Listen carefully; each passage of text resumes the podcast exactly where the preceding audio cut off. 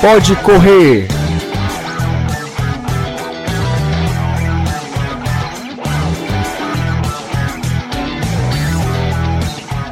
Olá, vamos começar mais um Pode Correr. Aqui é a Liana Ribeiro. Aqui é Renato Bezerra. E a gente está começando o nosso episódio de número 9, ou é o 8? É o 8. É o 8.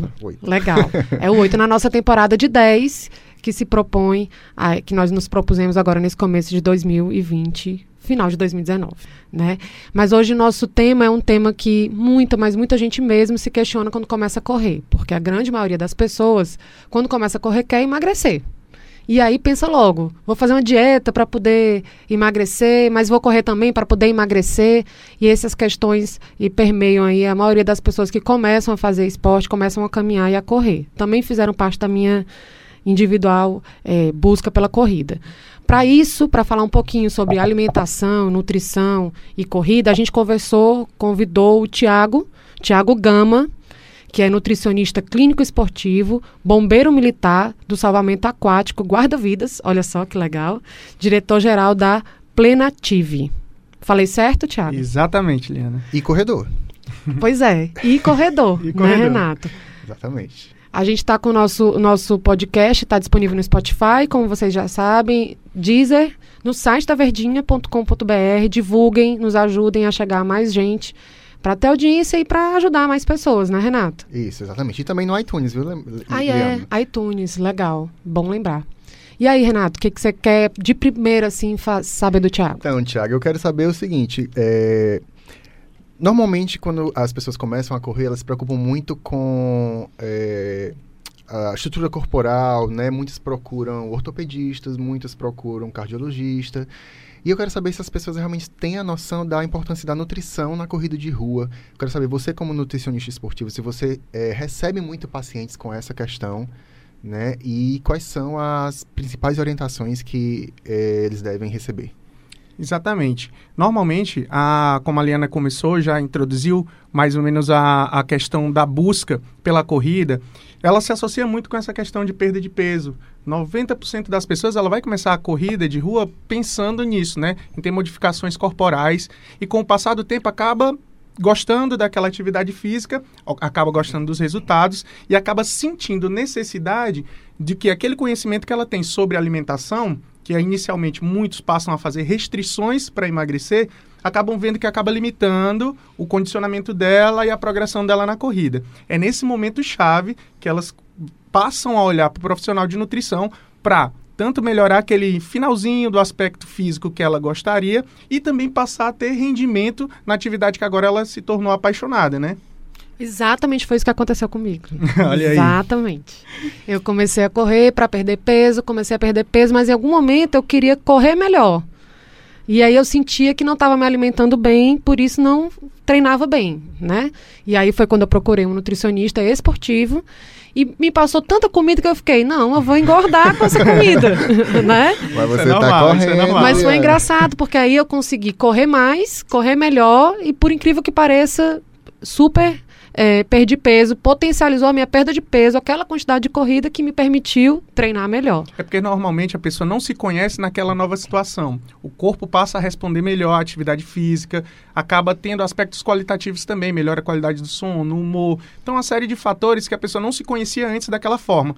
E quando vê ali uma estratégia nutri nutricional, às vezes para rendimento, Aí, vixe, não, isso é muita comida, eu vou engordar com isso, e às vezes tem até um pouco de bloqueio. Mas quando ela confia na estratégia, vai fazendo, ela vê que não tem esse, esse, essa mudança drástica, não. Ai, são tantas perguntas, eu tô doidinha é, aqui. É, então vamos mas, logo peraí, mas eu queria saber, é, Renato, só um, pro Thiago falar, ele corre, né? Fala um pouquinho Isso. aí do teu históricozinho sim, de sim, como é sim. é que é para poder o pessoal que está ouvindo saber que o que você fala, além de ser como um profissional, também como um atleta, né? Pronto, eu comecei no mundo da corrida em 2006, na quarta minha maratona de Fortaleza. A gente estava conversando aqui antes que eu fui para a primeira corrida obrigado, né? Eu era militar do 23º Batalhão de Caçadores e na época estava no curso de formação lá e a gente foi obrigado. Lá existe uma categoria militar. Quem corre, né, na minha maratona de Fortaleza tem a categoria de 10 quilômetros, é uma categoria militar. E eu nunca tinha corrido 10 quilômetros só em treinamento, já no, no próprio dia a dia da função militar. E não, a gente corria em pelotão, todo mundo cantando. Então, quem vai para a minha maratona de Fortaleza já está acostumado a, a, a, ver, a ver esse pessoal lá. E eu fui um desses, né? Saí muito de casa muito chateado, porque estava saindo domingo, 5 horas da manhã, para ir para lá. Mas quando terminou foi aquela sensação, putz, é muito bom isso aqui. E de lá para cá, nunca mais parei. Anos mais, correndo mais, mais provas, anos menos, mas parar, parar, não. Então já vou fazer 15 anos ano que vem de corrida. E você já era nutricionista nesse não, momento? Não, não, não. Eu cursava educação física. Depois que eu fui, entrei na nutrição e me formei muito tempo depois. Mas ali eu tinha 18 anos. Legal. Muito bem, Thiago. Então vamos aqui ao que interessa, né? Que são as dicas, né? É. Quais são aí, se você pudesse apontar uma lista de alimentos que são considerados ideais para o bom desempenho dos corredores, quais seriam esses Pronto. alimentos de ouro? É essencial essa pergunta. Porque, assim, para a atividade que a gente escolheu como, como foco, que aqui no nosso assunto é a corrida, a gente precisa obviamente, de fontes de carboidrato, certo? E hoje a gente vive uma fobia um pouquinho grande dessas questões de carboidrato. Tudo tem que ser low carb ou, ou, ou estratégias cetogênicas. E quando a gente vislumbra rendimento, a gente precisa fazer as reposições adequadas desse macronutriente específico. Então, todas as fontes de carboidrato que poderiam permear, como frutas em geral, tubérculos, batata, macaxeira, arroz. Muita gente acha que não pode comer arroz.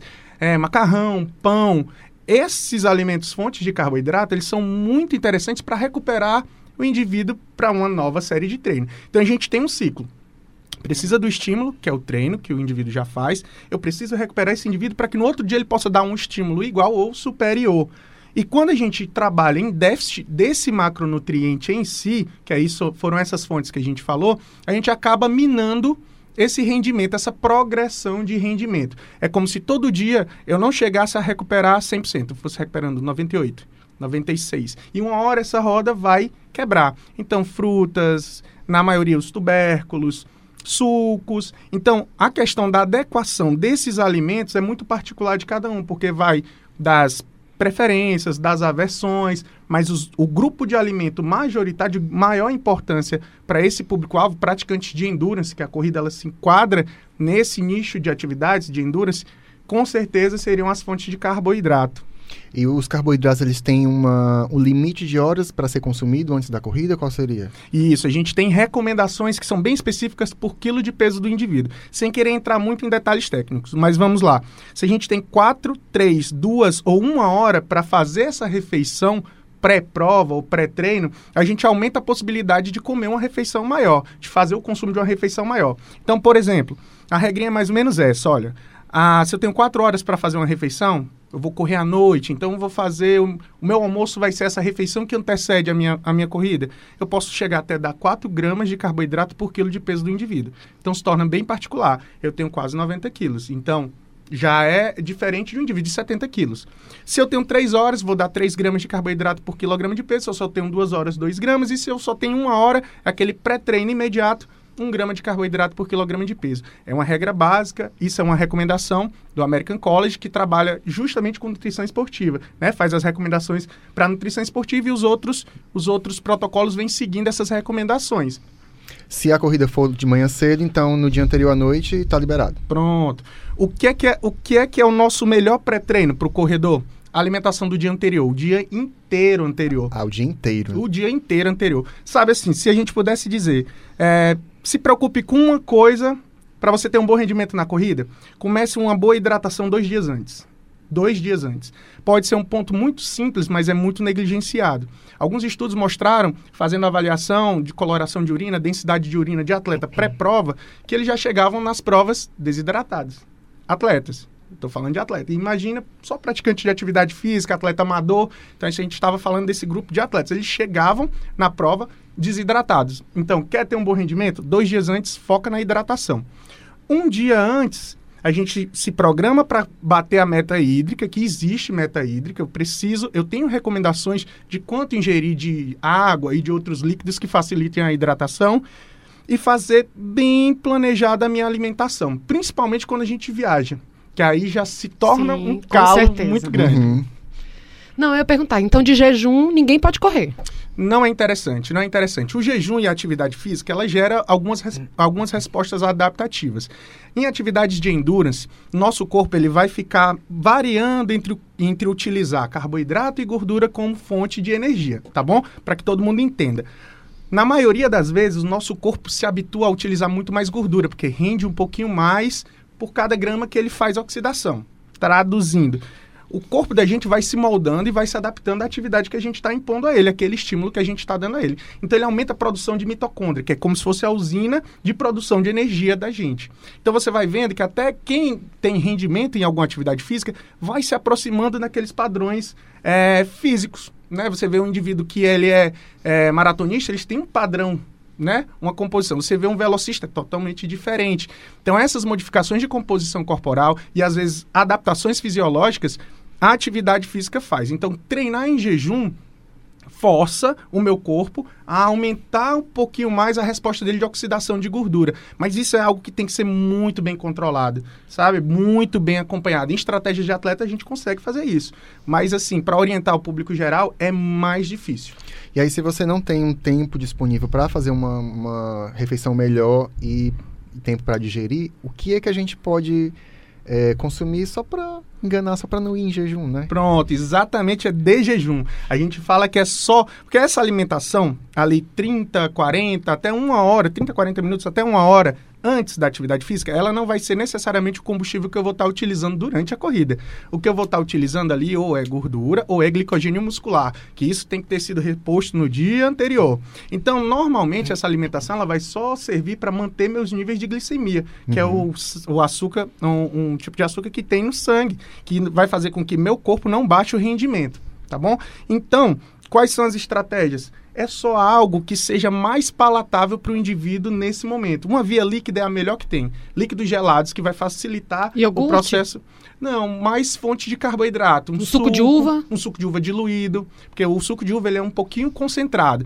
Na maioria das prescrições eu faço ou para diluir com água de coco, ou água de coco por si só, ou um suco de laranja um pouquinho mais diluído, não ele 100% da fruta, porque nesse momento eu preciso só dar aquele Descolar a barriga. Tipo isso, tirar o vácuo da barriga. Para poder não passar mal na corrida. Exatamente. Tem muita gente que come uma banana, é, duas. Banana com. Banana é sempre canela. Mais. Isso. Porque parece que a canela a, é mais. Como é que é a canela? canela? Fala aí da canela. O pessoal gosta muito é da canela, muito né? Boa, a canela é muito boa. Ela tem ação termogênica, ela é um alimento bem estimulante. Ela aumenta esse potencial, essa, essa, até com relação a fatores anti-inflamatórios. Ela também tem, assim, a canela, cúrcuma e por aí vai. A gente entra com muitos alimentos que podem fazer parte desse plano nutricional de um indivíduo que tem uma necessidade maior por conta de estresse oxidativo que a própria atividade física já, já ocasiona. Falamos de pré-treino, ok? Isso. Não pode ir de jejum, tem que comer bem nos dois dias antes e tal e tal. E aí, durante a corrida, então? É, eu fiz uma meia maratona que eu fiquei impressionado com a quantidade de comida que eu levei nos bolsos. né? Era rapadura, era um gel, era não sei o quê. Eu já tive essa fase, viu, né? Hoje em dia eu não levo mais nada. Ah, eu não é acredito. Só nada, água. nada, nada. Só, só água. água que eu pego e lá. E como é que tu chega no final? É. Adaptações. Adaptações. É, por isso que ele é magro desse mas jeito. Mas eu já tive essa fase de levar gel. Eu levava três sachêzinhos de gel. Mas, Renata, eu sinto que... Mas eu sinto que, de fato, quando eu tomo gel ali um quilômetro depois, eu, é como se eu estivesse renovada. Entendeu? Eu sinto falta desse alimento. É, eu não sentia antes de comê-lo, né? Mas a partir uhum. do momento que eu passei a consumir, eu percebi que a minha, o meu rendimento melhorou ali 10 minutos depois de que eu tinha consumido. O gel, a rapadura, engraçado, né? Eu adorei no Rio. Eu, eu, eu, uma pessoa chegou do meu lado, acho que era um gaúcho, perguntou: o que, que é isso aí? Aí eu, rapadura, e o cara olhando como se fosse um, né? um super é gel é sólido que veio de não sei é. aonde. Deve ter pensado que diabo era aquilo. Mas enfim, era a nossa rapadura. E que eu senti também que, um pouquinho depois que eu comi a rapadura, dava uma energia, dava uma renovada, né? Então, queria que você falasse um pouquinho da importância para ver, inclusive, se conscientiza o Renato, entendeu? Para ver olha se aí. o Renato. Olha, olha a minha missão, olha a minha missão. Eu, eu, tenho que dizer que eu ainda me alimento em corridas, mas durante as maratonas, porque aí eu como tudo que vem na minha frente, hum. tudo que o pessoal tá dando, porque, enfim, são 42 quilômetros e a gente precisa. Mas nos 21 eu não tenho mais a necessidade, ou eu acho que não tenho, não sei se é algo que eu não percebo. Mas eu realmente não me alimento durante a prova, só água mesmo. Pois fala aí, Tiago, por favor. Vamos de novo a, a, a tratar de recomendações, né? Uhum. Até 60 minutos de atividade física, eu não tenho necessidade de fazer nenhuma reposição de carboidrato durante a atividade, certo? Até 60 minutos. Uhum. Passou de 60 minutos, no caso, eu sei que eu vou correr ali 1 hora e 20. Ou seja, eu já tenho a necessidade, porque passei dos 60 minutos, de fazer uma reposição de carboidrato. Quanto, Tiago? Ela vai variar de 40 a 60 gramas por hora de atividade. E aí eu passo a, a contar desde essa primeira hora. Não, não espero dar essas 60, esses 60 minutos para começar a fazer a reposição, não. Então aí é onde entra aquela estratégia do gel. Um sachê de gel, ele dá em média 21 gramas de carboidrato. Então, quando dizem assim, olha, toma um gel a cada meia hora, se o indivíduo vai correr só uma hora e vinte, aí acaba encaixando dois ou três sachês de gel. A gente fala gel, mas pode ser qualquer outra fonte de carboidrato. Uma fruta seca, uma goma, uma... A, Hoje em dia, o, o, o, próprio isotônico líquido que as, que as provas já dão, mas aí a gente só faz enquadrar isso. A recomendação, que ela vai ali até, até 120 minutos, é essa entre 40 e 60 gramas de carboidrato por hora. Quando passa de duas horas e meia, eu posso chegar a ter que consumir, segundo as recomendações, até 90 gramas de carboidrato por hora. Ou seja, baseando aí que um sachê de gel ele tem 21 gramas, são mais de 4 por hora. Isso para manter a performance. Então, todas essas recomendações são para manutenção de performance. Entendeu? Então, se o indivíduo faz os 10 quilômetros em 41 minutos, 30 minutos, 38 minutos, vamos botar lá. Nossa. Ele, é, vamos dar o Dixon, né? não, 30 é o Dixon, 38 é tu, né? Não? Olha aí. Não. Não, tu faz, mesmo. menino. 10 quilômetros? Ah, não. Ah, os 10. Vamos botar ah, um cara tá, que chegou desculpa. lá na frente. Ele Eu... fez lá em 38 minutos, abaixo de 40 minutos, né? Que é uma marca muito certo. boa. Ele não precisa fazer reposição nenhuma. Ele correu 10 quilômetros de alta intensidade. Certo? Então, o mesmo indivíduo, outro indivíduo vai correr os mesmos 10 quilômetros e já fez para 1 hora e 20 a gente já faz alguma reposição. Precisa ser é, os 60 gramas de carboidrato, que é a recomendação máxima para uma hora? Talvez não. Você vai adaptando o indivíduo e eu sempre procuro adaptar o indivíduo no mínimo. Se ele está tendo resposta no consumo mínimo, a gente não precisa jogar ele no consumo máximo. Então vai, vai regrando. Porque às vezes até satura o gel. Se você botar, com certeza, mais de 3, 4 sachês numa prova, pode até ser de 21, por mais que a recomendação mande, mas vai chegar uma hora que aquilo vai mais lhe atrapalhar do que lhe ajudar, por desconforto gástrico, você gera uma certa intolerância. Por isso que a rapadura ou outros alimentos quebra essa questão do gel, né? Por aí vai. Tem Aquele... o do mel também, né? O tem mel, gente que usa mel. Mel, melaço de cana. A gente faz umas bolinhas com frutas secas e um pouquinho de castanha. Bota um pouquinho de sal naquilo ali, porque a gente tem a necessidade de reposição de sal, de, miner... de sal como um todo, né? De minerais. Então a gente tem, tem várias estratégias, tem várias estratégias. Para corrida de rua, às vezes fica um pouquinho limitado, mas para ultramaratonas, para outros tipos de corrida, essas estratégias caem muito bem. Aqueles isotônicos que eles costumam distribuir nas provas, eles têm algum efeito muito significativo? Sim, a, a função deles, além da, da reposição do carboidrato, ele já entra com a questão dos eletrólitos, né?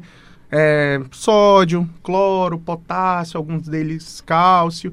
Então, a, da onde é que vem essa fundamentação? Quando a gente começa a fazer uma atividade física, a gente começa a aumentar a transpiração. Na transpiração, eu não só perco água, perco água e majoritariamente minerais. Então, a via líquida que eles dão nos isotônicos, né, nos repositores hidroeletrolíticos, é justamente esse o nome correto dessas bebidas esportivas, né? É justamente para fazer a reposição de uma pequena quantidade de carboidrato e principalmente esses minerais que a gente vai perdendo pela transpiração, pela sudorese. Tiago, e agora a pergunta ao contrário, né? A gente já é. sabe o que deve comer é. e o que evitar a todo custo e quais são os problemas que isso pode causar. Vamos lá. Isso acontece muito com, com esses, principalmente com os atletas que viajam para competir, né? Ah, é. Olha, a gente bate tanta cabeça para montar uma estratégia e às vezes pensando no que vai ser disponível onde esse indivíduo vai estar tá fazendo a prova. Regra de ouro: o que não comer? Nada diferente da sua rotina habitual. Nada diferente da sua rotina habitual. Então, querer experimentar, por exemplo, não é dia. O dia que antecede a prova não é dia de experimentar nada típico de comida do lugar que você tá. Por mais vontade que você tenha, não faça isso. Eu cometi esse erro fatal, viu, Liana? Pronto já, no ah, Rio. Tá. Ó, comidas com alto teor de gordura, porque vão ter um peso um pouquinho maior de metabolização. Então, trabalhe com o que você já vem fazendo, com o que você já é habituado a fazer. Procure minimamente incluir esses alimentos que você já testou antes. Tudo em estratégia nutricional para rendimento é testado. Tudo é testado. Nunca pegue nem um sachê de gel que alguma pessoa vai te dar do lado lá da largada. Olha, eu fiquei sem gel. É melhor que você corra sem gel do que você pegar esse gel é, que você nunca testou. Não se testa nada, nada em prova. E nem no dia antes, a gente, com relação à introdução de, de alguns alimentos, né? Mas até Mas alimentos aí, mesmo.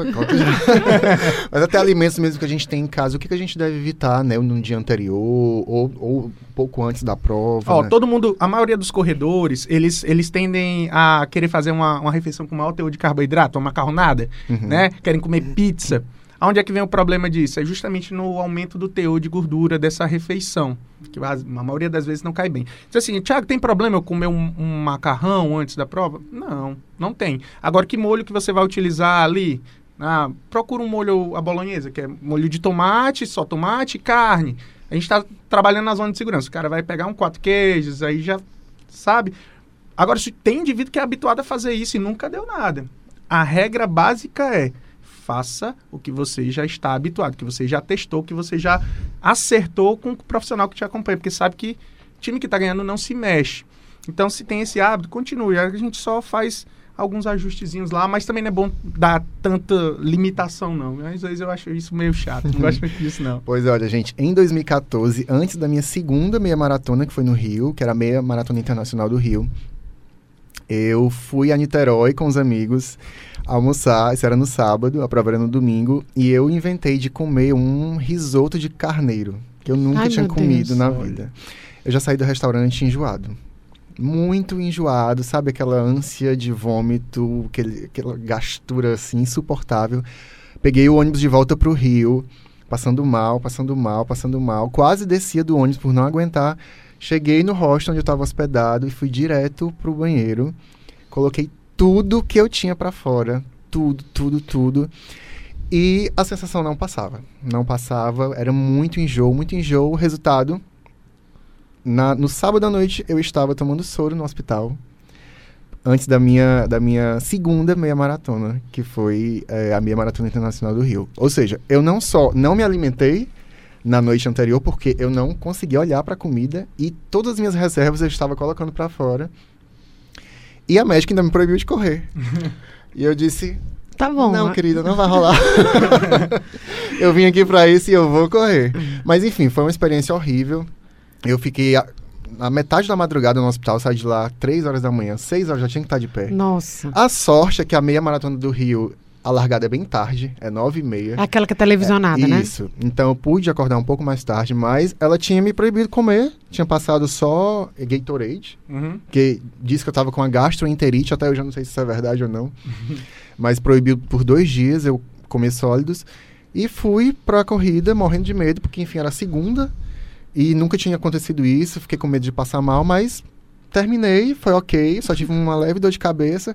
E assim que acabou a prova, eu já fui almoçar Hum. e foi ótimo. Mas que bom, e serviu como alerta. Você né? viu como alerta. Às vezes, ah, não é só o, o aspecto alimentar que também pesa nessa hora. Às vezes, a ansiedade Sim. por aquela prova que você quer lá bater seu recorde, se programou, principalmente esse que foi uma viagem, que às vezes você viaja com a família, você pensa, programou tudo aquilo, aí sai uma coisinha do roteiro, aí o aspecto psicológico também pesa muito nisso. E aí. outra, eu estava no Rio há uma semana, sem acontecer Olha. absolutamente nada. Aí na, na véspera da prova, eu invento de comer uma coisa diferente, porque realmente foi a única coisa diferente que eu comi. E aí eu atribuí a isso a culpa. Aí bastou só uma coisa diferente. É isso que a gente sempre bate É. na tecla. A gente está conversando com o Tiago Gama, nutricionista clínico esportivo, também corredor. Você terminou a educação física? Você falou que. Não, não cheguei a concluir a educação física. Parei na metade do curso, aí fui pra nutrição. Bombeiro militar, né? É isso, bombeiro militar, a primeira sessão de salvamento marítimo. Legal, a gente está falando sobre nutrição e corrida. A gente já falou de pré-treino, de, treino, da hora da corrida mesmo, na hora do, do- da prova, o que, o que se alimentar. E agora vamos então fazer esse fechamento de pós-treino. O que, que você considera o ideal para a gente comer após uma meia maratona ou após o treino de 5, 10 quilômetros para quem quer perder, continuar perdendo, não, não tipo jogar aquele treino para fora, né? Assim, jogar em vão, correu, correu, correu, depois fazer um, um mega café da manhã, né? Você vai estar desperdiçando o seu treino, o seu esforço. Fala um pouquinho aí do pós-treino para quem quer tanto emagrecer, mas também para quem quer performance, né? Para o corredor aí. Certo. Quando a gente termina uma sessão de treino, a principal objetivo, assim que termina, é reidratar o indivíduo. Reidratar o indivíduo. Antes de pensar na primeira refeição que ele vai fazer, a gente tem que colocar os níveis de hidratação dele no estado ótimo. Como é que a gente faz isso? Existe- até um cálculo para a gente saber o quanto que eu preciso bater antes de ter a primeira refeição. é justamente uma, um teste de perda hídrica. O indivíduo se pesa antes de fazer um treino longo e se pesa imediatamente depois. Então, essa diferença que dá, vamos lá, se deu um quilo, eu tenho que dar uma vez e meia quilo de líquido. Então a gente faz a proporção de um quilo, um litro, e aí faz. Ah, se o indivíduo só tem uma perda, então pelo menos um litro e meio ele tem que bater dentro de um intervalo ali de 45 minutos, no máximo uma hora, para depois ele ir para a refeição. Quando a gente fala de treinos e o que comer depois do treino, a gente vai estar tá sempre linkado com o tipo de indivíduo, a intensidade e a duração dessa atividade física. Então, se é mais um longão, que é aquele de fim de semana, que uhum. todo mundo termina e acaba indo para uma padaria, comer, que é o hábito, depois da corrida. É, é, o caminho de todo mundo, né? Já volta, toma um café bem reforçado na padaria. Se a gente tivesse um momento do dia onde a gente pudesse ter uma maior disponibilidade de alimento, até com a menor preocupação, era justamente esse momento. Porque depois de reidratar o indivíduo, é, facilitar a capacidade absortiva dele por colocar ele no estado ótimo de hidratação, é, esse momento é o momento que ele está mais necessitando realmente de fazer reposição. Não é que ele precise comer o mundo todo, mas ali ele fica um pouco mais livre para fazer um consumo alimentar um pouquinho maior. Por exemplo, se o habitual dele é comer um sanduíche, uma, uma xícara de café com leite, Nesse momento ele pode um, tomar um copo de suco, o mesmo sanduíche, uma porção de salada de fruta com granola. Ele elevou o que ele faz dentro de, uma, de, uma, de, uma, de um ambiente de uma alimentação saudável e aquilo vai favorecer a recuperação dele numa desse treino que ele imprimiu uma intensidade um pouquinho maior. E aí, Eliana, curtiu as dicas? É, eu só fico preocupada de jogar em vão o treino, porque às vezes eu corro, por exemplo, amanhã eu tenho 13 quilômetros para fazer no longão, né? Aí depois a gente vai tomar café, aí acaba comendo, né, um pouco mais e tal. Então é importante para mim, por exemplo, que quero perder peso nesse momento. Ainda né? quer, Eliana? Quero. Ó, um, um ponto importante é justo esse.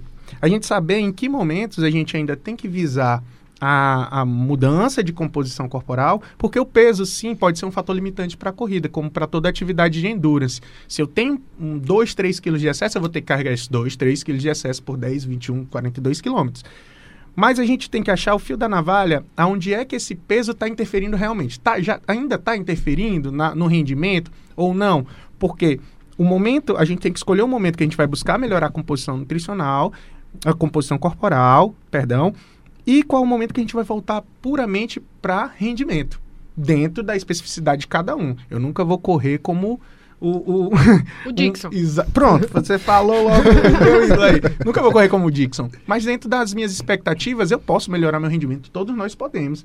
E aí a gente vai buscando esses dados. Mas assim, Composição corporal, a gente tem que saber que momento trabalhar ela. Se é nesse começo de temporada, na, no período de base, onde eu não estou tendo tanto volume, eu posso fazer uma restrição alimentar sem prejudicar tanto o rendimento, mas no meio da temporada não é interessante, porque eu já vou limitando muito o meu rendimento. Então, escolher a, a fase certa para trabalhar essa restrição para mais para frente não ficar pensando tanto em restrição. Mas é exatamente isso que eu estou pensando. Eu estou começando agora um ciclo de meia maratona do Rio, que é em junho, são cinco meses. Hum. Então, neste momento, eu quero fazer uma restrição alimentar para poder perder o peso, para poder melhorar a minha performance, mas sabendo que a partir de março, por exemplo, eu já vou querer melhorar tempo, melhorar minha performance, e aí eu vou ter que me alimentar isso. melhor. Então tá né? tá fazendo do jeitinho certo, é isso mesmo. É, isso tudo porque eu fiz errado primeiro.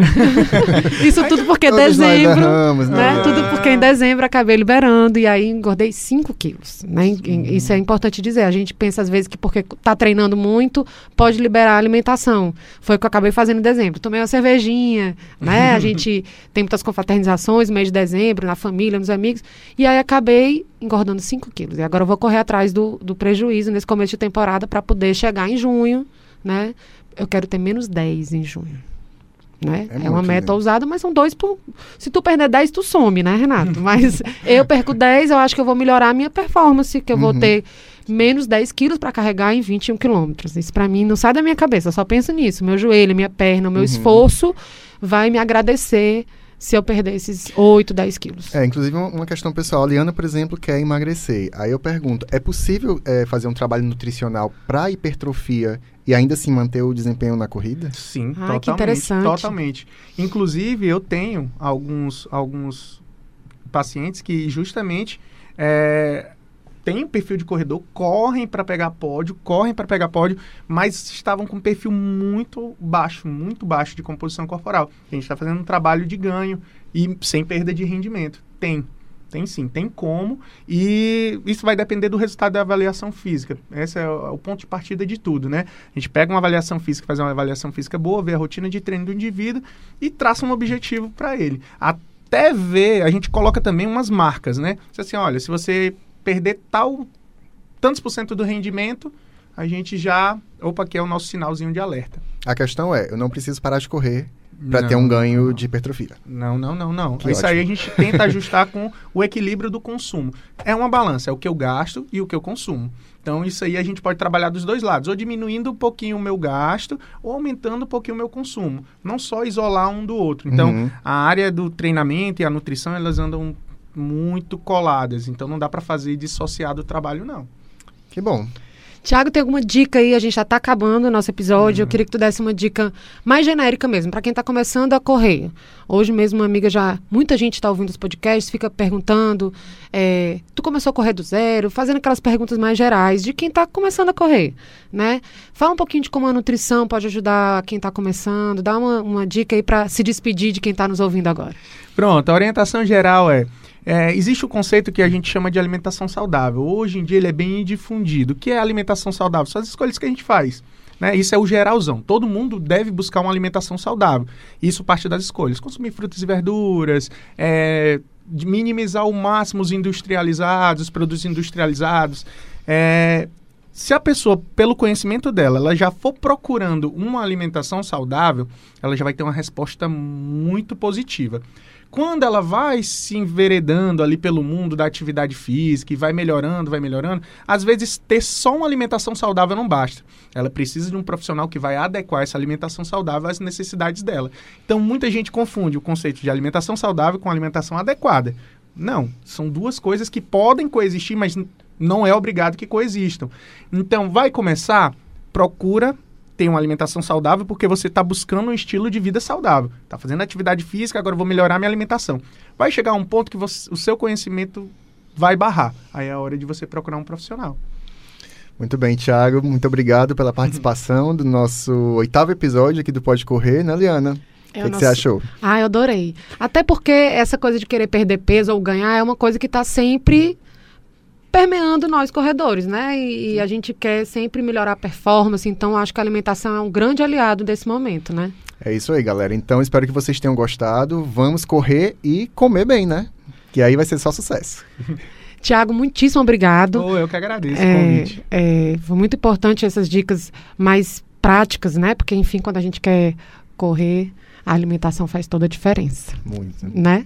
Esse foi o nosso podcast, Pode Correr, nosso querido podcast que está chegando no final da temporada, né, Renato? Isso, faltam mais dois episódios apenas. É. E aí a gente volta ainda, né? Vai ter outros, outras temporadas, mas essa já está quase, quase no fim. Muito obrigado pela audiência é, e a gente se vê logo, logo. É isso aí. Tchau, galera. Até a próxima. Até a próxima. Pode correr